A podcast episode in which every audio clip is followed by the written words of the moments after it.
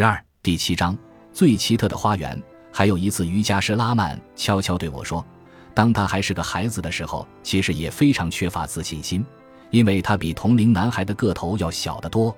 虽然他们的教养都很好，依然能够态度温和地对待他，可在自卑感的暗示下，他还是变成了一个害羞的、没有安全感的人。为了弥补这个欠缺，拉曼独自来到那个天堂式的所在。把湖面当作内心映像的屏幕，尽力想象他所希望成为的那种人的形象。有些天里，他看到自己成为了强有力的领导者，坐在高高的殿堂上，声音洪亮而果断地发号施令；而另外一些时候，他会看到自己老年的形象，一个博学的智者，具有无限的内在潜力和坚韧的性格。所有他希望在自己的生命中能够拥有的美德。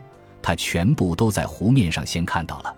通过几个月时间的静观，瑜伽师拉曼真的成为了他在意念中看到自己想要成为的那种人。你看，约翰，心智就这样通过头脑的想象产生了巨大的效果。内心的图像可以影响到你的自我想象，而你的自我想象又会影响你在感觉、行动和进取方面的方式。如果你的自我想象告诉你你太年轻，成为不了一名成功的律师，或者你年纪太大，改不掉那些坏习惯，那么你就永远不能实现这些目标。如果你的自我想象告诉你说要过一种丰富的、有目标的生活，要有良好的健康状态和幸福感，这些不仅是为了你自己，也是为了身边人们的幸福，那么这类预言最终会成为你的现实。而且，当你在头脑的屏幕上播放这些令人欢欣鼓舞的图像时，良好的变化就会开始显现在你的生命里。爱因斯坦曾说过：“想象力比知识更加重要。”每天你都得抽出一些时间来进行冥想，即使只有短短的几分钟，也要有意练习创造性的想象。在这一刻，尽可以把自己视作自己希望成为的那种人，不管这个形象是一位大法官，还是一个好父亲，或者是社区里的一个好居民。我知道。这一定是一个非常古老，但是也非常有效的办法。我的孩子在看《哈利波特》，里面有一面魔镜，波特照镜子的时候看到了他父母的模样，而他的好朋友红头发的荣恩照镜子时看到的却是自己成为了全校国际象棋冠军的时刻。镜子折射出的形象往往是自己最渴望见到的模样。畅销书就是这样感动我们的，不是吗？我毫无顾忌地说出自己的想法。还有啊，我一定要找到一汪特殊的湖水才能练习湖水的秘密这个方法吗？我一定要每天一大早跑到郊外去苦思冥想吗？我忍不住继续问：你知道，这对生活在都市中的人来说简直是天方夜谭啊！你不必这么循规蹈矩。湖水的奥秘只是智者对这个古老技巧给出的一个称呼而已，其目的是要用积极的想象来影响心智。并不是让你拘泥于其中，你可以根据自身情况灵活机动地做出调整，比如在自己的客厅里，甚至就在办公室里来练习这个方法。只要你真的想这么做，那么随时随地都可以。你可以试一试，先关紧房门，关掉手机，闭上眼睛，然后慢慢地做几次深呼吸。两三分钟之后，你就会注意到，你真的开始感到周身放松。接下来。在头脑里想象出所有你希望的东西、想要拥有的或者想要达到的。如果你想成为世界上最好的父亲，就想着自己正在开怀大笑，你的孩子们正围着你快乐地玩耍，而你呢，则不厌其烦地解答他们各种各样匪夷所思的问题。你还可以想象自己举止优雅、充满爱心的样子。通过这种方法，先在头脑中演练自己的形象。等到相仿的场景在现实的情境中真的出现时，你就可以完全施展自己的潜能了。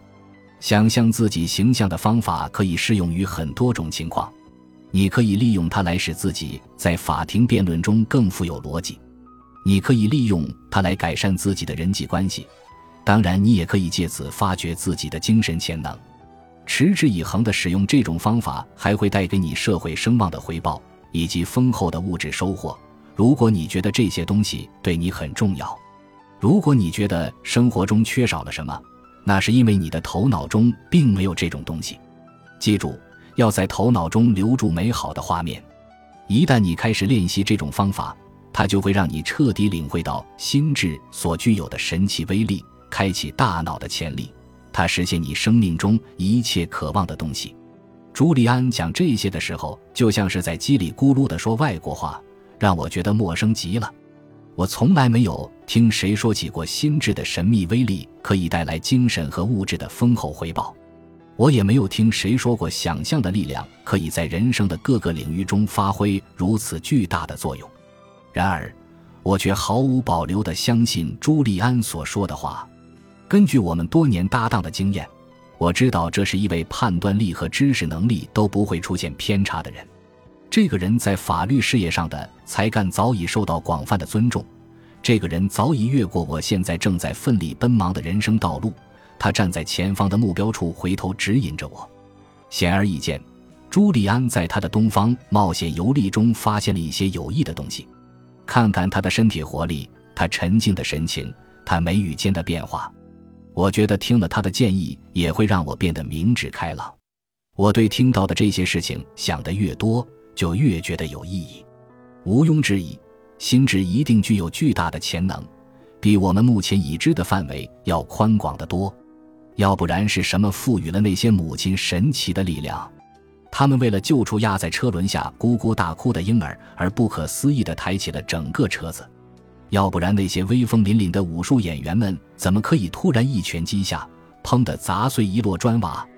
要不然那些东方的瑜伽师们怎么可以在意志的控制下放慢他们心跳的速度，而且可以忍受巨大的痛苦，连眼睛都不眨一下？或许我本身的真正问题就在于对这些奇迹缺乏信任。今天晚上，一位曾经的富豪律师，现在的喜马拉雅高僧，就端坐在我的身边。也许这个晚上就是唤醒我心智的起床铃，让我开始领悟到如何以最大的限度来创造崭新的人生。可是，如果我在办公室里进行这些练习，朱利安，我对他说，我的同事们会以为我疯了。最起码他们会觉得我的神经有些错乱。瑜伽师拉曼和与他居住在一起的智者都经常提到一句老话，这句话世代相传，流传至今。我很幸运，在这个对我们两个来说都很重要的夜晚，将这句话转告给你。话是这么说的：凌驾于他人之上，毫无尊贵可言。真正的尊贵是超越以往的自我。如果你想达到我真正达到的那个境界，与你认为有意义的东西并驾齐驱的话，你就必须首先和自己赛跑，向自己发起挑战。何必在意别人怎么议论你呢？最关键的是你自己的想法。只要你能够确定自己的所作所为是正确的，就不要总是去在意他人的眼光，那样会让你变得畏首畏尾。你要告诉自己，你可以做任何你想做的事情，只要你的良知和内心都认为它是对的。千万不要为自己做了正确的事情而感到害羞，根据你所认为的好坏标准来做决定，然后毫不犹豫地坚持这种看法与做法。一定记住，千万不要堕入那种气量狭隘的计较之中，把自己的自尊和别人的非议评判做比较。就像瑜伽师拉曼倡导的那样，你在思考他人的梦想时耗费掉的每一分钟。都会将你到达自己梦想的时刻向后推迟一分钟。现在已经是半夜十二点零七分了。和平常不一样的是，我丝毫也没有感觉到疲惫。当我把这种感觉告诉朱利安时，他又一次露出恬静的微笑。你已经学会了另一种开启生命的方法。就大部分人来说，疲惫是心智匮乏的产物。没有梦想。没有方向感的人所过的生活，常常是碌碌无为、疲惫不堪的。让我给你举一个例子，你有没有这样的体验？比如整整一个下午待在办公室里，强迫自己阅读那些干巴巴的案情报告，很快你的心智就开始溜号，然后你也逐渐的睡意朦胧起来。有时候的确是这个样子的。我回答说，其实内心并不愿承认。但事实上，这恰恰正是我目前的工作常态。当然，我们大多数人都会在遵循惯例、按部就班的工作中感到昏昏欲睡。